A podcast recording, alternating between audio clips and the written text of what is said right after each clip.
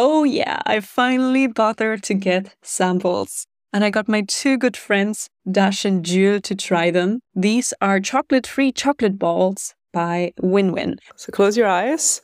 Eyes put closed. yeah, put your hand out. Okay, one second.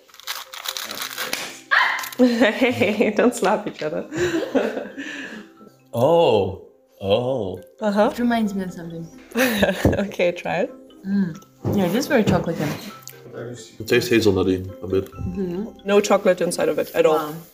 Cool. It's really good. Would you would you It's have just thought it's chocolate. chocolate? Yeah, Yeah, yeah. it's just like Of course. chocolate. Yeah. Mm-hmm. Tastes like a sweet chocolate. yeah. Nice. Oh. Well, in this biotech season, we have worked through many technical episodes. Now let's look at a case study where a solution is needed. Dive with us into the delicious and dark world of cacao with the co founder of WinWin, Ahrum Pak. Let's jump right in. Red to Green is the most in depth podcast on food and agriculture sustainability. Covering each topic in over 12 episodes, let's move the food system from harmful to healthy, from polluting to sustainable, from red to green. I'm your host, Marina Schmidt, and you're listening to Season 6 Biotech and Food. Yeah, so I'm really excited to talk about cacao. Cacao. cacao. We all love it. I actually have this uh, little thing that I don't drink alcohol much. I haven't been drinking alcohol for a couple of years. It's an occasional thing that I do if the party is really boring or if I'm somehow at like a depressed point and I'm just like, I cannot deal with taxes or whatever. I cannot deal with something. I'm just like, okay, it's Bailey's in my coffee now. like I'm either like not drinking at all or I'm like seeming to be an alcoholic with my Bailey's in my coffee at 2 p.m. you No one needs to know. no one needs to know except I just told it everybody. Hi. so um, I've been drinking cacao from Peru as an, uh, a replacement. I mean, I'm gonna completely mispronounce it. Called Criollo. So C R I L O, which is supposed to be the most potent kind, I've been told, in Yep. terms of raising heart rate, making somebody a bit giddy, making somebody a bit happy, you know. And uh, yeah, so you seem to be nodding. I'm not talking complete like esoteric stuff here. It, it is actually working, right? Well, I don't. I haven't personally found the effects, so I have heard reports of cacao ceremonies where you know you do high purity cacao and actually theobromine inside the cacao that gives you these effects, and it is supposed to have you know make you feel better, right? But yeah, Criollo is like this very rare form of cacao. It's not a monoculture; it grows natively, and it's supposed to be amazing. Yeah, I can very much recommend it to just get some raw Criollo cacao and drink it with some oat milk or so, like 40 grams, and have a good evening with that, or it will actually make you awake. So maybe like a bit earlier. And so maybe we can dive into the different types of cacao because the kind of chocolate that we have in supermarkets and the kind of highly processed cacao that we may be drinking, it's not all the same. So could you maybe structure the field so we know what is cacao? So, cacao, cocoa, it's pretty much interchangeable. I just prefer to say cacao. Strangely enough, most people prefer cocoa. Uh-huh. But I would say most of the cacao that we are getting in the supermarkets, the chocolates that most people are buying for from the $1 Kit Kats, they are not going to be your Criollo. They're going to be more your Forasteros. They're a monoculture actually that was brought over from, say, Mesoamerica, basically Latin America, South America, and they were brought over during colonization around the 1800s. So that is the history of why things moved over to West Africa. And so 70% of all the cacao grown in the world and that is consumed actually comes from West Africa. It's a great region to actually grow cacao because it's very tropical rainforest. That's what cacao likes, plus minus 10 degrees of the equator. So, you know, when cacao found its way there, there the plant was just like, this is my new home now. I really like it here. And I'm going to take over. And also during the 1800s, there was a huge European craze for chocolate. So that's why it spread very quickly in that region and it became quickly a cash crop. So that kind of explains why most of the chocolate that we eat now comes from that region and it's also that type of monoculture crop. Well, if you think, considering how much Mm. cacao is actually consumed worldwide, and if 70% of that comes from Africa, that should actually be an opportunity to create a lot of wealth. But comparatively, rather little of this wealth is ending up in the countries where cacao is farmed. So, why is that the case? So this is really, I would just say this, modern supply chains the way it is, it's really a direct reflection of colonization. Yeah. So large volumes of the Ivorian, the Ghanaian cocoa, they're really sold to the US, to Europe, but through Belgium, through Spain, so that the revenue, those profits that could go to farmers, they actually go to foreign traders instead. This is just how supply chains have developed through the years. So 43% of all cocoa beans from Ghana and the Ivory Coast, they go through Europe. They're often re-exported without any value addition. Also, many foreign companies, they also own most of the grinding capacity within the Ivory Coast. So yes, they are very resource rich, but farmers end up getting 6% value of what the chocolate bar ends up being sold in the supermarket. The rest is divvied up into marketing, goes to Nestle's, goes to Mondelez, and very little remains within that country. Yeah, so how does this look like in maybe more detail when the cow's cacao created actually? Like if we have the cacao plants, what kind of processing is the mass undergoing before it goes to Europe? Yeah, so actually, a lot of people don't realize cacao is fermented. That's where it derives much of its flavor. So when you see cocoa pods on the tree, they're often brightly colored yellow, green, red. But the farmers need to individually harvest them, open them up, and inside you see this the seeds are covered in white goop, basically, because Yeah. it's a fruit, it's a seed inside. And so the farmers have to spread that all out on the forest floor. And that's where the magic happens. So it's the natural microbes that are around them and they work their magic. And after a week or so, you get these dried husks. And so those will need to be roasted, grinded, and then shipped out. So at what point some companies will do that there in West Africa, others will just take the raw beans and start exporting them out to the rest of the world. Usually, what happens is that they do end up in Europe in bean form, and then those companies, the largest commodity traders in the world, will actually process them. So they'll grind them, roast them, they'll make them into the cocoa liquor, which is that really beautiful mix of the fat with the chocolate. So it's just this beautiful chocolate liquid that has a really chocolatey aroma, of course, because it's cacao.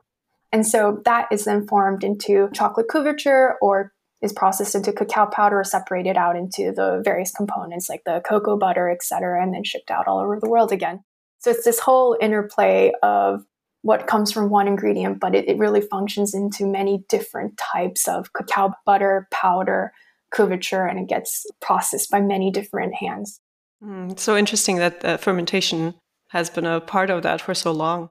Exactly. And you know, farmers don't get enough credit for that because without the fermentation, you're really not getting the right flavors. And that understanding into the fermentation has really only maybe started in the last decade or so. Really appreciating the microbes that are doing this hard work and then the farmers that are managing this process. Without that, we don't really get good quality chocolate.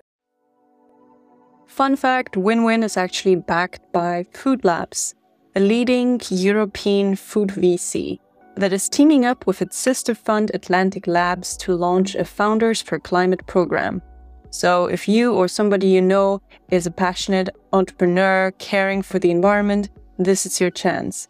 You can receive pre seed funding for your incorporated company, mentoring and advisory, and access to the network, which includes over 150 portfolio companies. Check it out now by going to foodlabs.com. Foodlabs.com.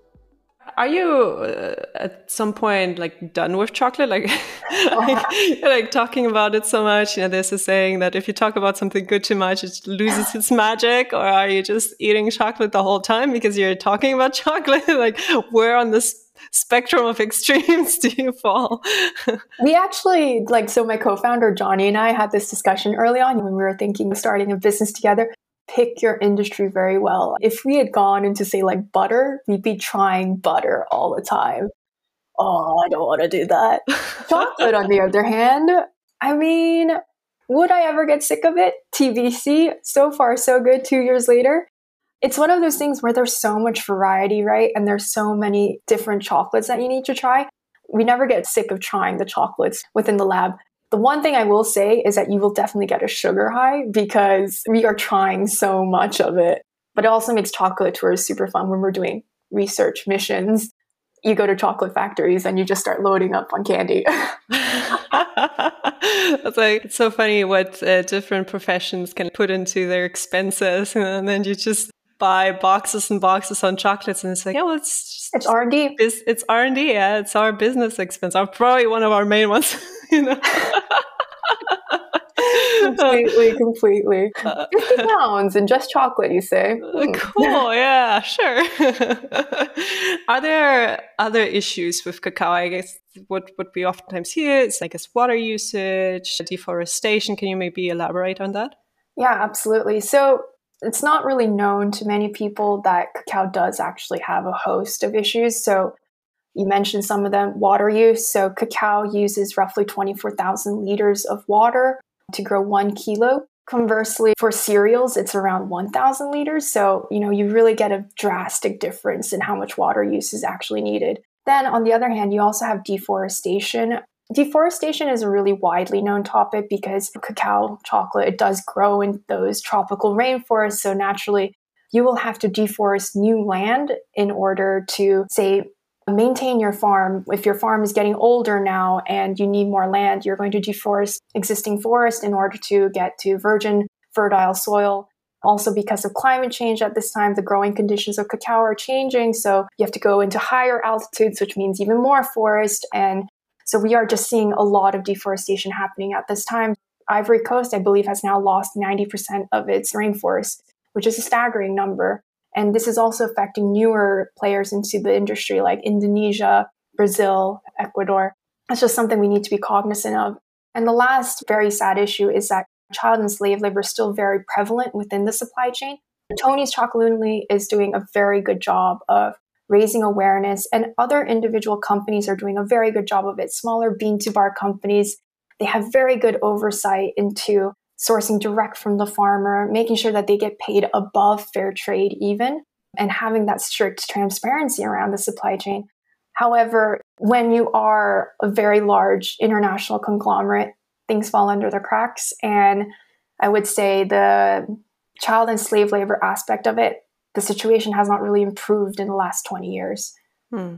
So, are there certain companies that we can point a finger at uh, for being especially irresponsible in this space? I will do a well intentioned pointing of fingers. Fair Trade and Rainforest Alliance, I would say they're really amazing and organizations, very well intentioned and trying to do very good work, but there's a really inherent lack of transparency around what they do.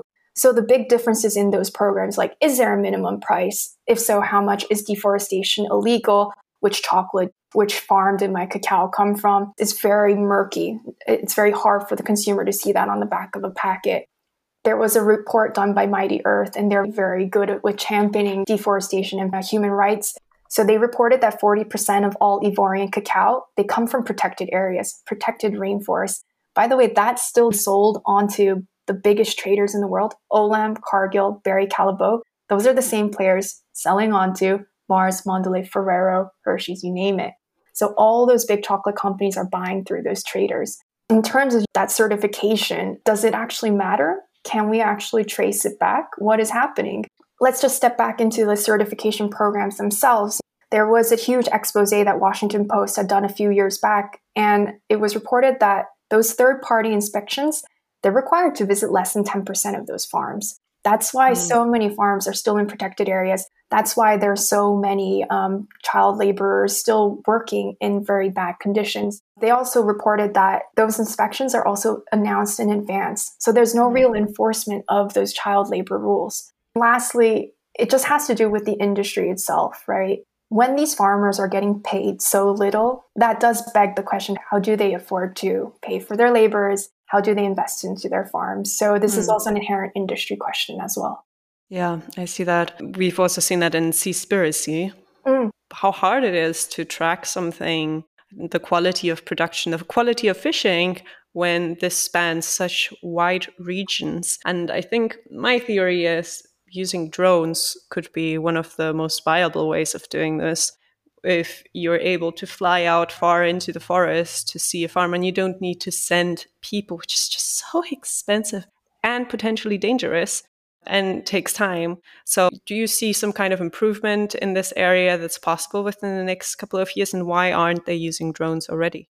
From my knowledge, Mighty Earth has been using drones. They've been using surveillance to understand which areas of the forest are still standing versus not. But it really comes down to enforcement. You know, right now there are no real penalties if you do go into protected areas. It's almost an open secret. So there's also just not enough money going into the enforcement and also the regulation of these industries. So our hope is that these organizations will actually come up. What's interesting is that a lot of the larger big chalk companies have actually stepped away from fair trade and rainforest alliance and they've set up their own certification programs. They say it's to have better transparency and to actually control how those inspections work and to better liaise with the farmers and to invest into education. Still a bit murky, a lot of confusion for us as a consumer. It's their own CSR programs, but the industry, I believe, they are trying to make these moves into better conditions for everyone.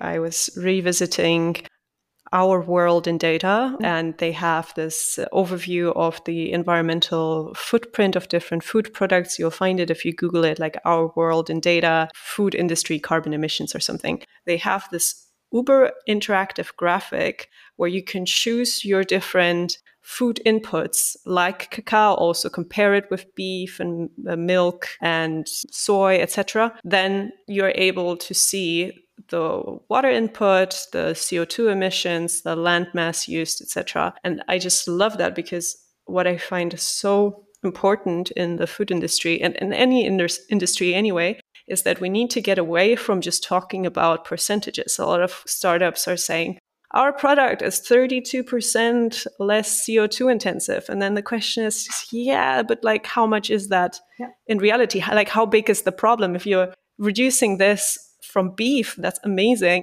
I completely agree. And that's what many consumers don't realize is how resource intensive chocolate is. It's this amazing treat that we have the luxury of eating, but so much resources go into making it. So chocolate actually has a carbon footprint between 19 to 49 kilograms of CO2e. That's 20 to 50 times its weight. In contrast, by the way, I'm not saying this as a proponent of meat or anything, but in contrast, pork and chicken has between six and seven times its weight in CO2 footprint. And yeah. then that's just really crazy to think about. Also, like the staggering water use that I mentioned 24,000 liters. Cereals have 1,600 liters of water use. It's just staggering, you know, how much we are actually using to create this treat. I guess there's also another aspect that we're usually not eating as much cacao as we're eating meat. If people eat meat, then they have a whole I don't know how much do people eat meat in general. That's a good question. In, in America, they eat a lot more. Two hundred pounds of meat. My God. Yeah, yeah, yeah. You hopefully don't eat two hundred pounds of cacao a year, like a steak out of mm-hmm. cacao, out of chocolate each day. But yeah, still, it's significant, of course. Yeah. It is significant. The stats, I think, are in the UK and EU, we're one of the biggest eaters of chocolate, right? So in Switzerland, it should be around 10 to 20 kilos per person a year, which is still a lot. Sure, you can argue that chocolate, it's not center plate. It is still affecting the world that we live in. And because demand is only set to grow 6% year on year, actually, where is this going to come from? How much more land do we have to deforest more? How many more people have to suffer to make this make this product? I looked up the Ivory Coast that you were mentioning, and it's just about the third of the size of Berlin. So it has lost 90% of its forests, but at the same time, most of the global cacao supply is covered by the Ivory Coast. So mm. if you think about it, like in, in terms of comparison, if it actually covers so much of the global supply, isn't that sort of reasonable? Isn't that, I guess, somewhere the land needs to come from?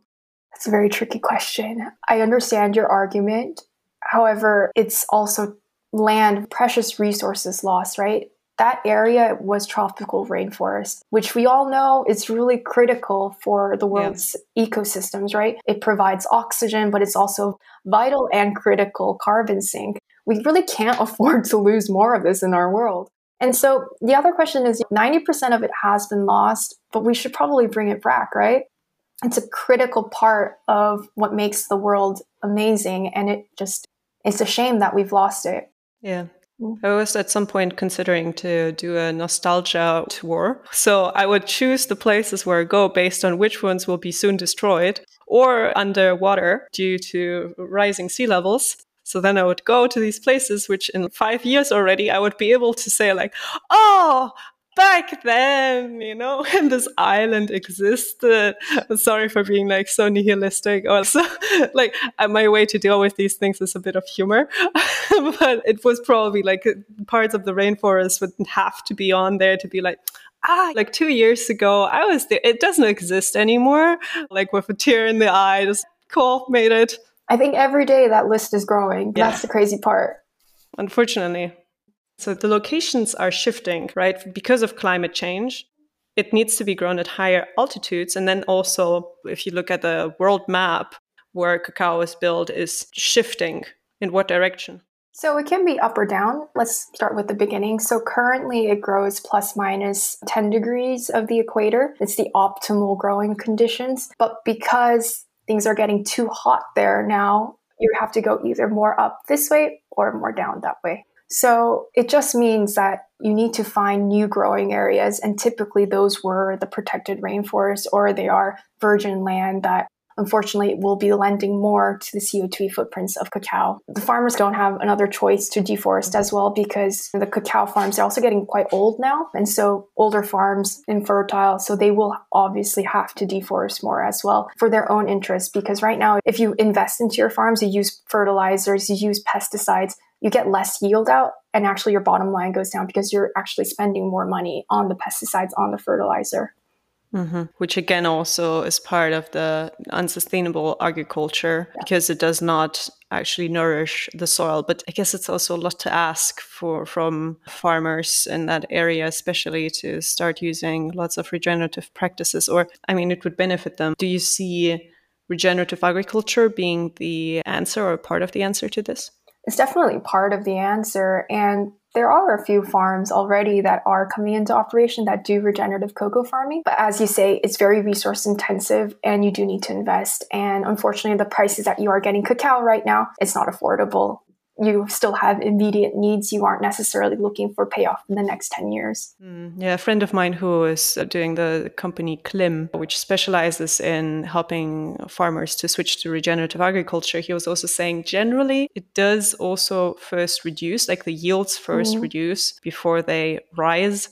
And farmers need to have the financial support to be able to go through this dip. Otherwise, it's not feasible just like in the meat industry, overall demand seems to be growing. You are also doing something that will add to this supply, the necessary supply. I did hear your co founder, Johnny, talk about this idea that there are certain things that taste like cacao naturally and that have a similar flavor. So, why do we need to go with the cacao plant instead of actually just taking things that have a similar flavor? You're doing a bit of hybrid that you have plant based ingredients and then fermentation ingredients. So it's actually cacao free chocolate. We've coined it alt choc. Um, so we use fermentation to actually create an analog to chocolate. So we follow a very similar process to how chocolate itself is made. So the fermentation, the roasting, the curing, etc. So we do that, but we use different plant-based ingredients and we use a proprietary suite of microbes and we create something delicious that basically functions, behaves, tastes exactly like chocolate. I do have to note that the original interview, which we did actually half a year ago, needed to be edited because due to pending patents, some things Ahrum cannot talk about anymore. So in this episode, we will not talk specifically about win-win as much as we will talk about the issues in general cacao production. It's actually now I remember one of my other questions. So, okay, okay, wait. I'm a little bit excited about this. Okay. Considering that milk and cheese actually have lower greenhouse gas emissions than cacao, if you have the decision between eating the same amount of black chocolate versus eating the same amount of milk chocolate, in this case, it would actually be more sustainable to eat milk chocolate, wouldn't it be? if you look at the raw numbers, then I will Yeah. caveat it with a potential yes, because you are correct. Milk chocolate does contain less cacao solids than dark chocolate, and that's where the most of the carbon footprint does come from. However, chocolate still does have an outsized impact that a lot of people aren't aware about. So I would say all things within reason. Yeah. Yeah. Yeah, you shouldn't be eating more Yes. chocolate because it's milk chocolate. That's, you know, it's an interesting Mm. area. I have a friend of mine who is, he's a neuroscientist as a main profession, but then also is in writing and poetry. And he's from Mexico. So he comes from a very different world of being very much faced with the mafia and the poverty and uh, criminal systems. And he always says if you talk about sustainability without talking about poverty and social justice, then you're leaving half of the topics on the table and or like a big part of why sustainability is a necessity after all is human health, social justice. It will create the most problems for impoverished nations. And on the other hand, cacao has even more social justice issues because it's connected to slavery. It's a very nuanced subject and it's very complex. The way supply chains have come about, the way products are even made. Why is it that commodities players, these companies, these foreign owned companies, get so much money of the pie, but the farmers don't really get so much? This is a systemic issue that maybe we, as players, as consumers within the Western world, you know, our purchasing power actually does say something. By refusing to buy that Kit Kat, by refusing to buy certain chocolates that are priced below, that are so cheap that you can't possibly say, how is this sustainable? We can have the power. We can go say, you know what, I'm going to buy direct from this bean to bar producer that is paying a fair wage. That is one of the ways that we can actually help rebalance the system. And it's also saying that yes, we recognize that chocolate demand is growing 6%. We can't expect mass market to continue to grow as much either. We need to come up as a society with new solutions if we want to continue consuming the way we do. So, what fat will you be using if I guess you're not using uh, cocoa fat? What is your fat of choice? Yes. what a question. What is your fat of choice? What's your favorite fat buddy? so for now, our favorite fat is shea butter. We are not using cocoa butter for obvious reasons. We're also staying away from palm at this time as well because it has its own host of issues that we believe the industry needs to resolve. For me, shea butter is something that I associate with body cream or hair. Why is it not so prevalent in food products?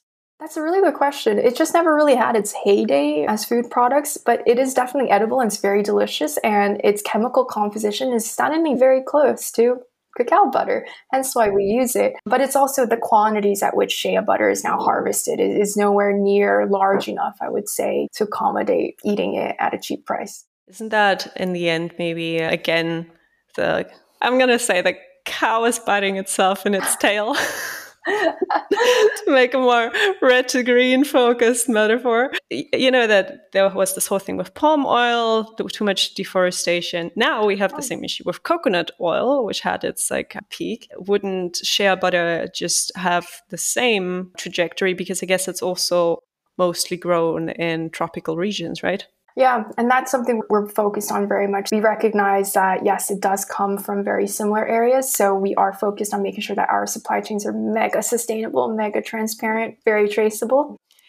Let's get to the last two questions. What is a controversial opinion that you have in this space, or something that you've been hearing that you just are like, mm, oh no, I disagree with that standpoint? Very controversial opinion is I kind of feel like we landed ourselves in this situation by pursuing such high levels of growth. Exponential growth is not actually possible. Yes, it's brought wealth to many people in the US, right?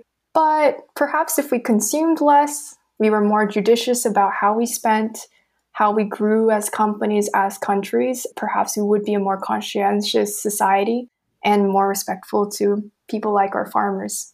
Yeah, yeah.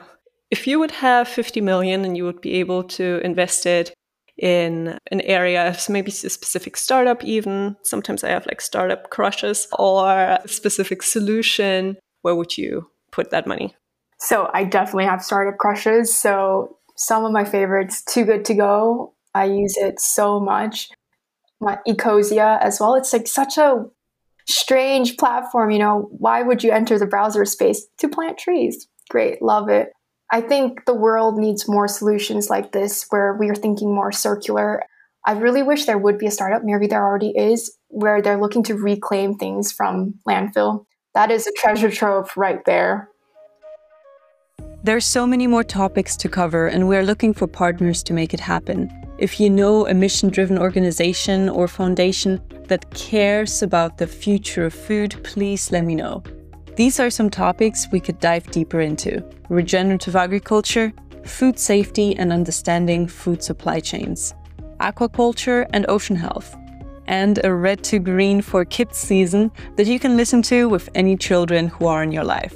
So, this is the single best way to support Red to Green. If you have any ideas or even better contacts for season partners, please reach out to me. You find my email address and LinkedIn link in the show notes or just write me on LinkedIn directly. My name is Marina Schmidt, S C H M I D T.